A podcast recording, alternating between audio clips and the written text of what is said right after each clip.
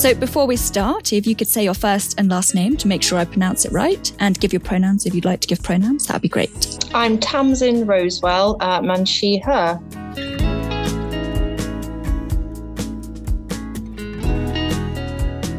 Hello. Hello. And welcome to Shelf Healing, UCL's bibliotherapy podcast. I'm your host, Rebecca Markwick. Our guest today is Tamsin Rosewell. Tamsin is an artist, historian, broadcaster, and bookseller. After 11 years working in Parliament as a researcher and for the British government on Whitehall, she moved to the city to work in the regulated financial services industry on analysis and corporate communications. After a few years in Brussels, she returned to England to join the team at English Heritage, then part of the DCMS. While retaining her interest in economics and public policy, Tamsin now works for 55 year old independent bookshop Kenilworth Books, where she has been a bookseller for nearly 15 years. Tamsin also lectures freelance on the history of ghost lore, the history of perfume, the history of chocolate. She trained as a chocolatier whilst living in Belgium. I feel like that's like the best thing to do ever. And on Elizabethan horticulture. She paints and exhibits her work, which has been used for album cover designs, posters, and music videos, as well as published illustrations. Uh, so, the first question to get us started, Tamsin, is nice and easy. Do you feel that reading is therapeutic? I do not. I actually don't think that's a particularly easy question. I was the kid who was dyslexic and struggled to read at school, and it was books were a real stress for me. I don't think I actually read for pleasure until I was in my 20s. I do remember the first book that I picked off the shelf and chose for myself, and that was The Worst Witch by um, Jill Murphy. Um, I remember that vividly, and I was about eight. I think I struggled to read it, but I did read it, and I remember enjoying. I think I probably enjoyed the illustrations. You know, that's my memory of it.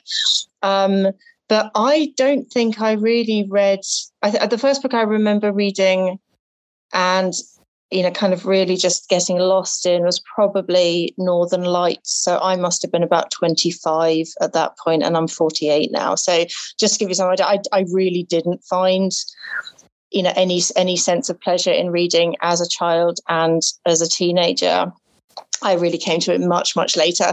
Um, I think, left my own devices, I'm probably more of a non-fiction reader, and the overriding sense I get with reading is about interest and um, it's about kind of gaining an energy and information and about um, it's not for me about just relaxing. I really passionately want to know what that author's got to say. I want to be in their world. I want to, you know, I want to support them. You know, as a, I'm a bookseller, so often, very, very often, I'm reading a book to decide how can I best support this book? Is this a window display book? Is this am I going to invite the author to come and join us? You know, do I go all out on social media and, and push this book? And you know, if I love a book, I will do everything I can to support them. So it's not you know, I very, very often don't read just to kind of chill. It, that's not that's not particularly familiar to me.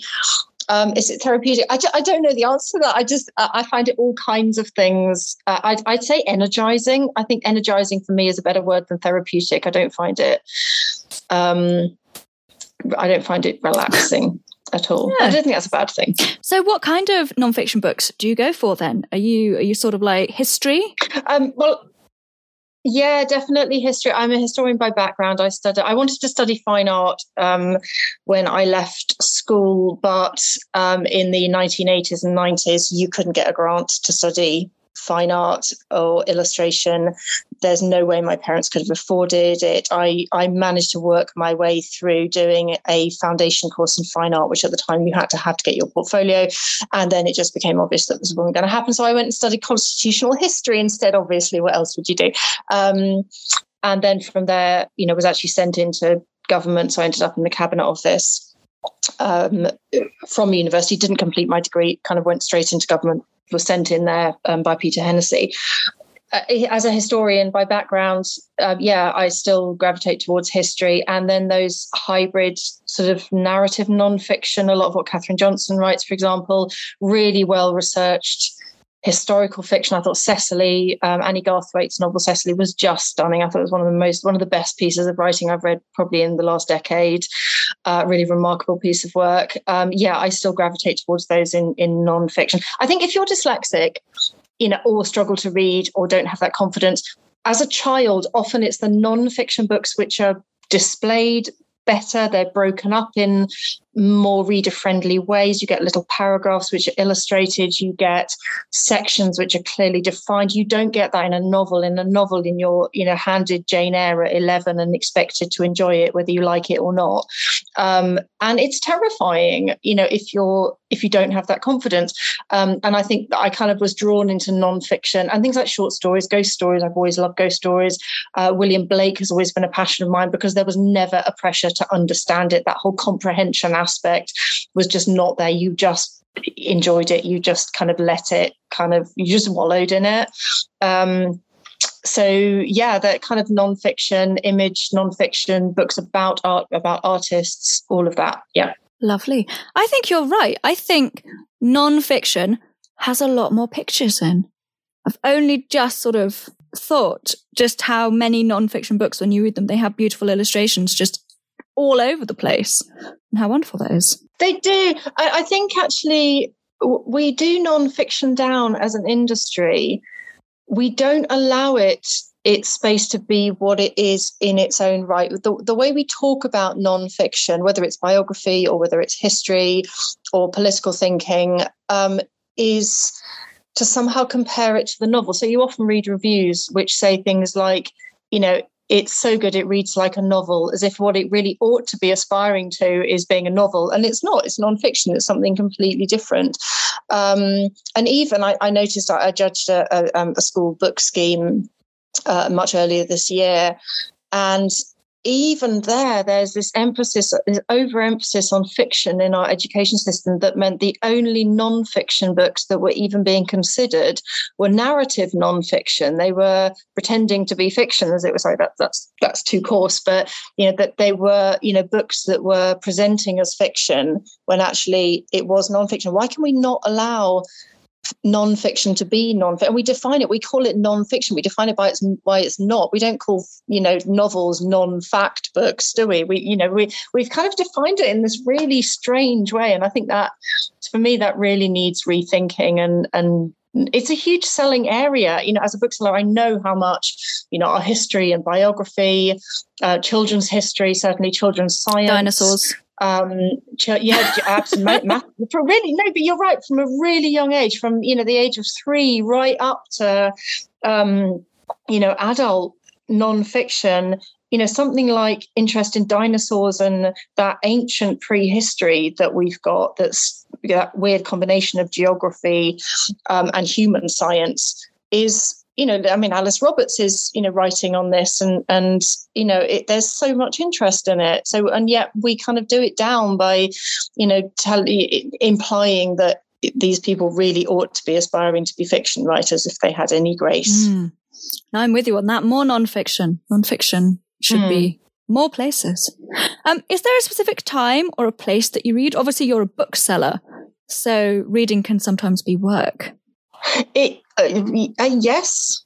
Um, in some ways, it's always worked for me, but that makes it sound really dull. That makes it sound really harsh. It makes it sound like, oh God, I've got to read a book now. It's not like that at all because I love my job. I think people do assume they have this everybody assumes that when you work in a bookshop, we all just sit around reading all day. That's what we do. And I couldn't be further from the truth. You have to be fairly physically strong to be a bookseller. I mean, lumping books around, you know, entire carloads of books to and from festivals and schools is very much part of the job.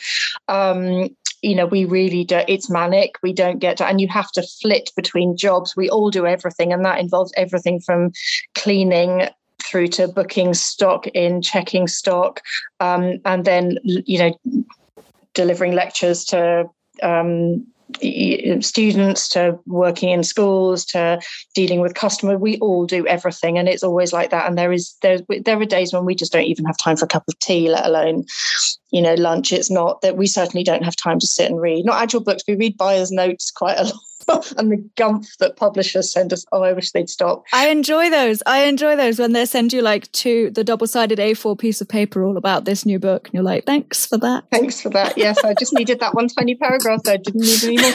Um, but so when I do get home, I tend to read in the evening, you know, before bed. Um, because of my illness, I actually go to bed really, really early. So my body really needs to be resting from about half past six in the evening. So and reading's perfect for that. I will often, and I get really excited about, oh, great, I can actually just go and focus on this book. And I am a slow reader, and I make no apology for that. I think we do. We, we, I hear people say, "Oh, I whipped through it in one evening," and I'm thinking, you really can't have read it properly if you read that in one sitting. I'm sorry, honey, but you know, you must at least have needed a loo break in there. Um, and I think I don't know if, if an author's put, and I know how much work authors put into those books. Often it's years, sometimes decades. You know, in the case of Cecily, I think you know Annie Garthwaite seems to have been writing that since she was in her teens. You know, it, and you know, so I, I, want to give it time. And if I enjoy a writer's language, I think about language a lot. Um, I think about the choice of words, the setting. You know, even their own little illuminations in the illustrations that have gone inside that book i want to give that time. I think i owe them that. You know if i read it really quickly and miss half the references in it you know maybe miss the nuance miss the subtlety miss those particular choices of words that they've agonized over i don't think i do them any service. I want to give them that time and i, I make no apology for reading slowly. Yeah. I've, I've, I've, i mean i read quite fast but when i'm reading something for pleasure, I will always slow down to read it. If I'm reading something for a university course or for work, you know, I will I will blast through it as quickly as I can in order to make sure I get everything and I'll go back to anything that seemed particularly important. But whenever I'm reading for pleasure, I always sit them like, I can take my time with this now. I can really savor the experience, uh, which I really enjoy. I think there's a pain in that as well. I know what you mean. I think there's a pain in that as well because I was reading, um, I've just finished Shadowghast, Thomas Taylor Shadowghast, the third in the Eerie-on-Sea trilogy. And I kind of found myself, but this, the last third of the book, just reading slower and slower. It's like, because I just didn't want to leave Eerie-on-Sea. And I'm, there's part of my brain that's thinking, oh no, what am I going to do? You know, when this is finished, there's not going to be another one out for like a year. I, you know, I, I can't read any faster. So you know, I think there's that aspect as well. If you're really in, involved in a book, if you're enjoying it, it, you know, and thinking about what the author's done, you kind of don't want to leave. And yeah, I, but I think we we don't talk enough about rereading. Um, That's we, my next question. Oh, go on then. You ask your next question. Are there any works that you return to over and over again, like a comfort food but in book form?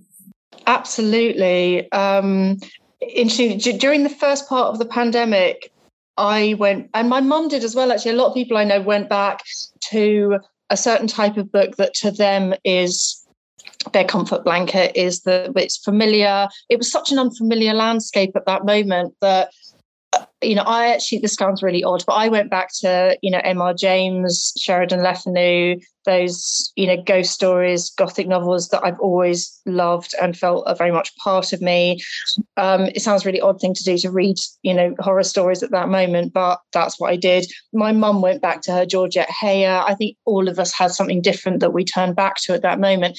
I have noticed though, and in when we we're in when I work in schools, and with libraries and with parents that we almost actively discourage children from rereading and i think that's a mistake i think you know parents will say oh you know he really loved boy everywhere and he's now read it four times and i just want him to move on it's like no let him read it again what's the problem it's a great great book.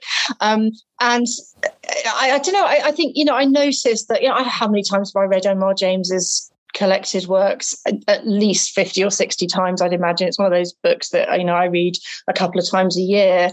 Um, and yeah i still find there's things i haven't kind of quite noticed in it before. Things that i appreciate over and over again. Things you know i'll start thinking oh i've read this so many times i really want to read this again. Then i read it again i realize how much of it i hadn't uh, you know had forgotten. Um, i think rereading is a really powerful thing. And I think, you know, that's when you can start to really appreciate an author's use of language and structure and tone and character um, and really learn from it. I think we need to encourage that in children and adults, of course, um, and not discourage it definitely. I'm all for the reread. I have a set of books that I try and reread every year, and if not, every other year. Do you know? Do you know? It worries me that I've got this list of books that I reread every year, and it's getting longer each past year. So logically, there's going to come a point when actually I only ever read the same books over and over again. I'm yeah. sure that won't actually happen, but it's a kind of fear yeah. that I have. I've started actually getting the audiobook versions of some of those books that I love rereading uh, because I do a lot of driving.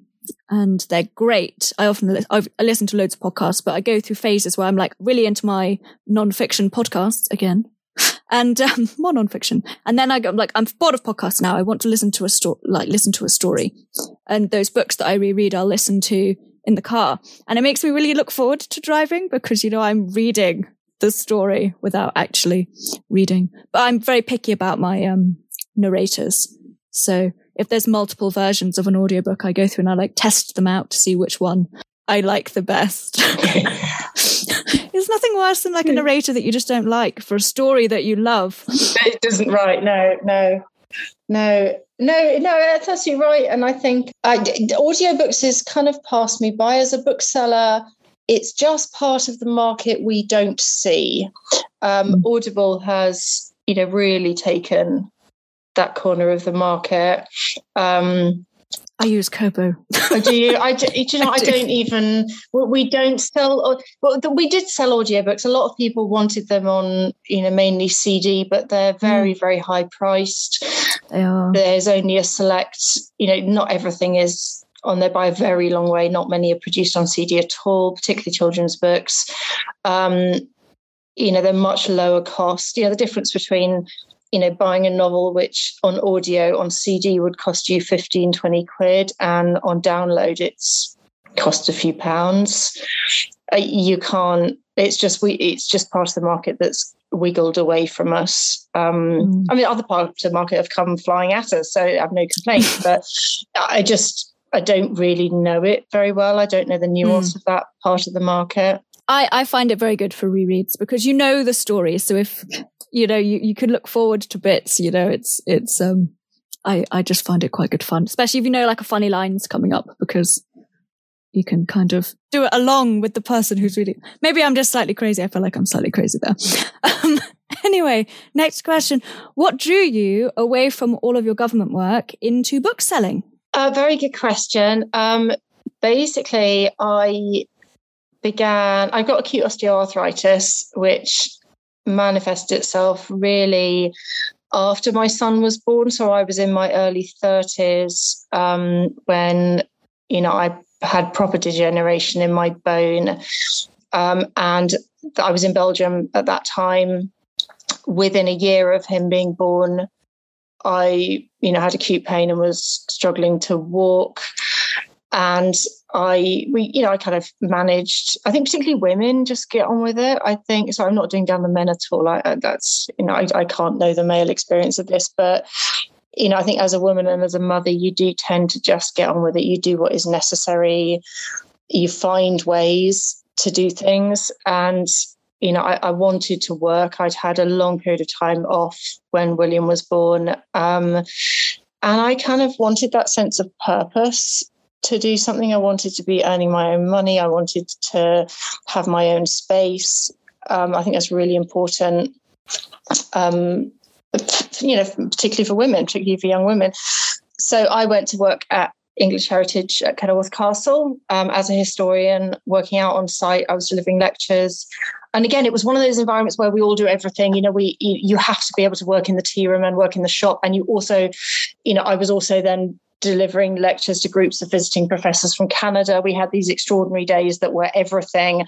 You know, if you we, we had people arriving who, you know, would say, Well, I didn't do my degree or my master's in history to work in a tea room. And you say, Listen, honey, you know, if you want to work in heritage management, you need to know where the money comes in because it costs a million pounds a year just to do the basic upkeep on the castle the money comes in the shop and the tea room. As long as Granny can visit and have a wee and a cup of tea, everything is completely fine. And you need to know where that money comes in. So we all did everything, and that was great. But I was physically really not coping on site.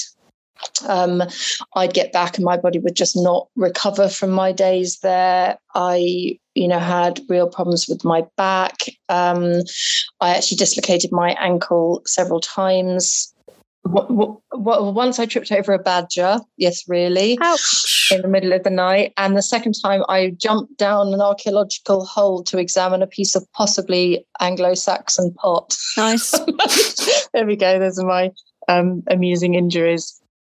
So it became quite obvious to me that I wasn't going to be able to do that. I'd already done stuff with the bookshop. I had done evening talks for them on various things, and uh, a vacancy became available, and they asked me to join them Um, so yeah, it was my illness there. But do you know what? I, there's loads of things that I would never have done if I didn't have to struggle with osteoarthritis. I'd never have ended up working in the bookshop. I'd probably still be working for English Heritage or in government in some other way. And that's a really important part of my life now. I'd also never have broadcast. Um, you know, I'd never have started working on radio documentaries if I hadn't had to have periods of time when I just had to be at home and recover. I deliberately chose that because I wanted to do something that I could do from home. And both of those have been just formative in who I am now, what I am, what I'm interested in, the people I know, how I think, how I support people, all of those things have come out of that. So, in a very weird way, I think of that as a positive change in myself. I know that sounds odd to think of a growing disability, a degenerative disease as a positive thing in yourself, but I really, really do. Yeah. Well, it's, it's lovely when things work out and you discover new things that you love. And no one can talk to you and Kenilworth Books without mentioning their beautiful window displays. we have a lot of fun with our window displays. Yeah. So, how do they come about? Because I wouldn't even know where to start because I see them posted up on Twitter and I just sit there marveling at their glory. Okay, so um, I don't quite know where to start on this one. First and foremost, I've got to have the right book. Um, and this is a more complex thing than it might appear at first because there are certain types of books that work really well in the window and some that I would support with all my strength and with great passion, but I would never put them in a window display because they wouldn't work. So books that are because the, sun hits the windows full on, so you get a massive glare back. Um, in our particular position. So, books that are foiled, books that are brightly coloured, um, have certain types of designs on them. You know, books with those bold colouring, like Cecily, with those beautiful pinks and, and oranges. Um, they all look amazing in the window. So often children's books work particularly well in the window. Books that are matte or you know elegant shades of grey and black just disappear. You actually literally cannot see them. So the best example I can give you is that amazing book called Thornhill by Pam Smy that David Fickling published. Um, it's an amazing book, and I really appreciate that book as a piece of publishing.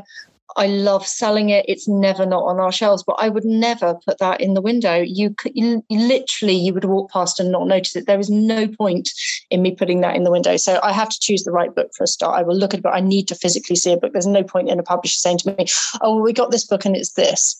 You know, I have to actually see what it looks like. Um, the second thing is it's got to have a strong theme to it. So publishers will often contact me and say, "Oh, you know, we thought you might like to consider this for your window display." And I say, "What's it about?" And they'll go, "Well, it's kind of one of those books that about that transitional period. You know, when you're thinking about moving, and you think, "Oh my God, give me a dragon! I, how do I do that in a window? How, you know, give me a dragon or a theatre or you know a ghost or something." You know, I I can't do that as I can't, you know, express the nuance easily you know, with a thematic window. Um, so it's got to have that strong thing. So often you'll notice things like, you know, we did Cecily recently with that extraordinary stained glass and the colour and the power of that, you know, which matched our own castle, worked really well. Um, I've just put um, Freeze by Chris Priestley in there for Barrington Stoke, um, which is kind of creepy white on white kind of ice and it's got foils on the front, so it also sparkles. Uh, Little Glow from Owlet Press, wonderful Owlet Press, who never fail to produce something amazing. Um, you know, which is about light festivals from all over the world. Again, perfect theme for a window display. I use chalk on the glass. I don't advise using acrylic. People often talk about using acrylic paint on glass. The problem with acrylic is in modern commercial glass, you've got a, a, plastic filter on, on the glass itself, which stops it shattering if the window breaks. That will stain if you put acrylic on it, or it can stain unless you really know your glass or you own the building and you don't mind. um, I would always advise chalk because it literally wipes off. But I'll use foils and things on the outside of the window to catch the light. Uh, there's nothing I won't do. That I've used edible glitter on the window, which is basically sugar. I didn't want to use glitter because I don't like the environmental damage that it causes. Uh, but edible glitter is sugar and it dissolves. Um, and it actually works really well if you get it wet and then you put it onto glass. I know that's unconventional, but I like being unorthodox. So oh, there's nothing I won't do in a window display. I often think, you know, I really do plan the design. Um, do you know what? I, I, I always marvel at the number of bookshops that create displays that then completely hide the books and the windows that they're supposed to be displaying. And I think you've blocked out, you've got a great painting there, but you've blocked out the image of the actual book. What are you doing? You know, it's there. the job of the windows is to bring people into the shop, and whether that's online by them seeing images or bring them to the book, more accurate to bring them to the book. So a lot of people, if you look down those threads, a lot of people are saying, Oh, I haven't read this book. You know, is this new from Chris Priestley? Or how much is that book? Um, you know, and where can I get it? And I don't really mind where they buy it from. I think you know my my job is to drive people to that book. That's what I'm interested in doing because I think that's the right book. Um, so that's the window space job, and whether that's through photographs, mainly it's through photographs. Actually, we're sharing them across social media. It's not really only for the people who happen to walk past. Um, not many authors actually see their own window displays. Not very many at all. So oh. it's actually just about. It's more about I want to create a series of photographs that the author, the publicist, the publisher, you know, all their marketing support can use more widely. And they do, they really do. I've seen those photographs circulating often for years after um, I've created long, long, long after the window display's gone. It's fabulous. And you are rather known locally for drawing little hedgehogs on your book post. I you send them out. Yeah, yes. We can't not um, mention the little hedgehog. The little hedgehog. You know, somebody proposed to me the other day that I set up a new Twitter or Instagram account called Parcel Hogs and just yes. take photographs of all of the little parcel hogs that I draw. I can't yes. remember why I started doing it. I think I started drawing them in the bookshop just as a little joke. So I'd leave Judy, who actually owns the bookshop, um, who's my business partner, you know, I'd leave her a little note, you know, if I was leaving for the day saying, you know, oh, uh, Mrs. So and so, you know, wants this copy, you know, keep this aside for her. She's coming first thing or something. And I just draw a little hedgehog at the bottom, you know, and with a note or something. And I came in one day after I'd left a hedgehog note and she'd taken one of my drawings and made it into a sticker. I thought, I he just had a name and decided that this hedgehog was going to become a sticker. And it went down really well. Everybody loves the hedgehogs. So I just kept drawing hedgehogs. Um, Mm, I can't really explain it any better than that. There, I am fully behind a Twitter account called Parcel Hogs that's just about all of your parcel hedgehogs. I think I think perhaps it needs to happen. yeah. um, so you're doing more illustration now. Do you find illustration to be therapeutic? I don't know yet. Is the answer to that? I've really, I've always painted. I've always been an artist since I was really small. My mum talks about how when I was two, she would sit me at the kitchen table with piles of paper and pencils, and and I would sit for hours and hours and hours just drawing and colouring and generally creating nothing in particular. And I still do that. It's very much a natural state for me. But I was forced away from it by not being able to study um, and always felt that it was therefore not something I could go back to. I've kind of gone back to it at various points in my life, and then I've had to abandon it. I had to have both my shoulder joints reconstructed. One was done about two years ago, and the other, the right one, was done earlier this year. And particularly the left one, I'm very left handed. Um, actually meant that all the stuff I was painting at the time, I literally just abandoned for years because I, I, couldn't pick up. I didn't have the motor control to do it, and I'm only just really getting that back now. Um, so I never thought about all my art as the least bit connected to my work as a bookseller. And it took an author to point it out to me. So I was working with Dr. Heather Martin and we were doing Lee Child's biography, The Reacher Guy. And this was in the middle of the pandemic, and we realized that we weren't going to get him over here and we weren't going to have our event and we didn't to get, so we weren't going to get signed books and all of this. And she phoned one morning and she said, oh, I've had this idea. You can paint like a really beautiful print that we'll use as a book plate and it'll be more than just a book plate. Um, and we'll give them out and we'll make it really exclusive and it'll be fantastic. I said, I can't do that. You know, she said, Oh, you can paint it on themes. You can paint like the skyline of Coventry and I'll tell you all the things that you can tangle into the flowers around the edge. And I like, I can't do that. And she can't, I can't, you know, I'm not, I'm not an illustrator. And she said, Well, yes, you are. You paint all those window displays. I really did have one of those moments where I thought, Oh yeah. I did. It was like a kind of proper slap in the face. It's like, wake up, wake up. And I did realize I was a kind of lights on moment for me. So thank you, Heather. Um, and I thought, oh my God, I, I am, I can do this. I do paint in relation to the books. Of course I do. Of course I do.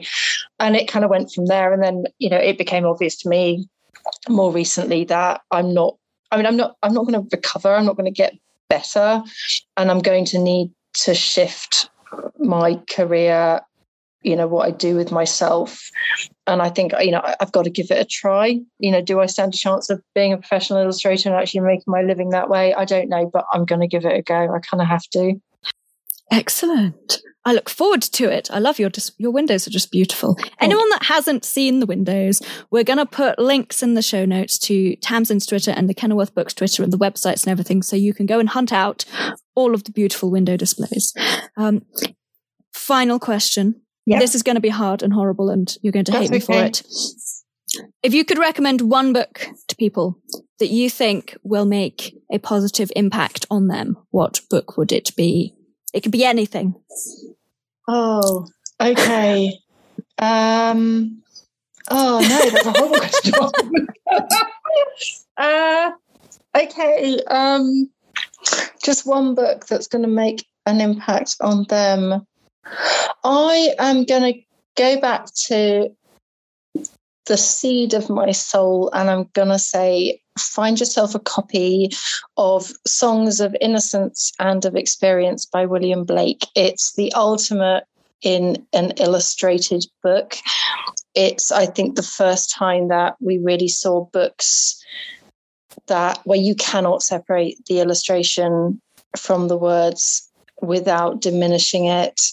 The illustrations give you a different view in the story. So the tiger, everybody knows the tiger, tiger burning bright, which is one of the songs in in that little book.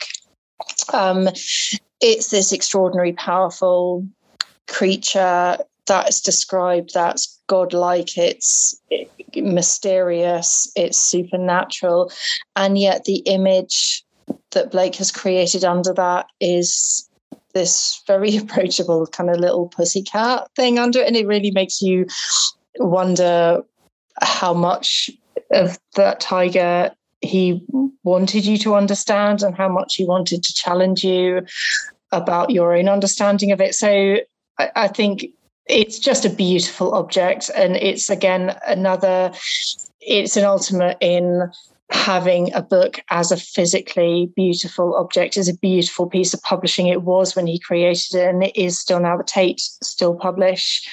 Um, Blake's many of Blake's books, but you know this one in particular, um, and it's very much has the same feel of you know what, what perhaps it would have felt you know to to look and to hold it at the time. I like the mystery of Blake, the fact that one Blake scholar, when I was making a radio series about him, I was worried that I'm not a Blake scholar and I didn't know enough to do this. You know, was I really the right person to do this? And this um, academic said to me, he said, look, anyone who actually claims to understand Blake almost by definition doesn't. The whole, you've missed the point. If you're trying to understand it, you've missed the point. You know, what it's about is the permission to create entire worlds and mythologies, the permission to be unorthodox, the permission to dissent, um, you know, the power that images can have, the power that words can have, um, the power to create. It's all of those things. Um, and it's a tiny little book. You could literally put it in your pocket and um, have it with you all the time. I think I'm, I'm going to have to pick out Blake if you're going to force me to choose one. And what a pick! I I'm thoroughly behind that pick. It's it's a really beautiful book. Everyone who's listening, it's it's absolutely gorgeous. Um, I always think when he's talking the tiger tiger, I always think he just has a really good cat. And he's like, yeah, and it, he had a really, he had really a really cool, cool cat, cat yeah. and he's like, this is what the cat thinks it is, and then you look at it. Out about whether Blake has actually ever seen a tiger, an actual real tiger. It's it's perfectly possible because at the time in London, there's a book called um, oh, Penny Chrimes. Um, oh, what's it called? About a tiger, um, Tiger Heart.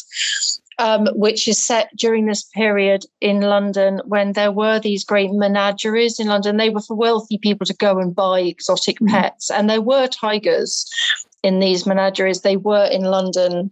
Um, you know, but apparently there were things like giraffes were walked through the streets of London Goodness. and taken to these menageries, and people thought they were invented. People didn't believe what they were seeing when they actually saw these creatures. They must have looked, you know, they're familiar to us now because we got photographs and videos and images, but you know, I, I, don't know. It's it's perfectly possible that Blake actually saw a tiger. It's not unreasonable that he would have done, but I don't know. There's not really any written evidence that he did, so it could just have been his cat.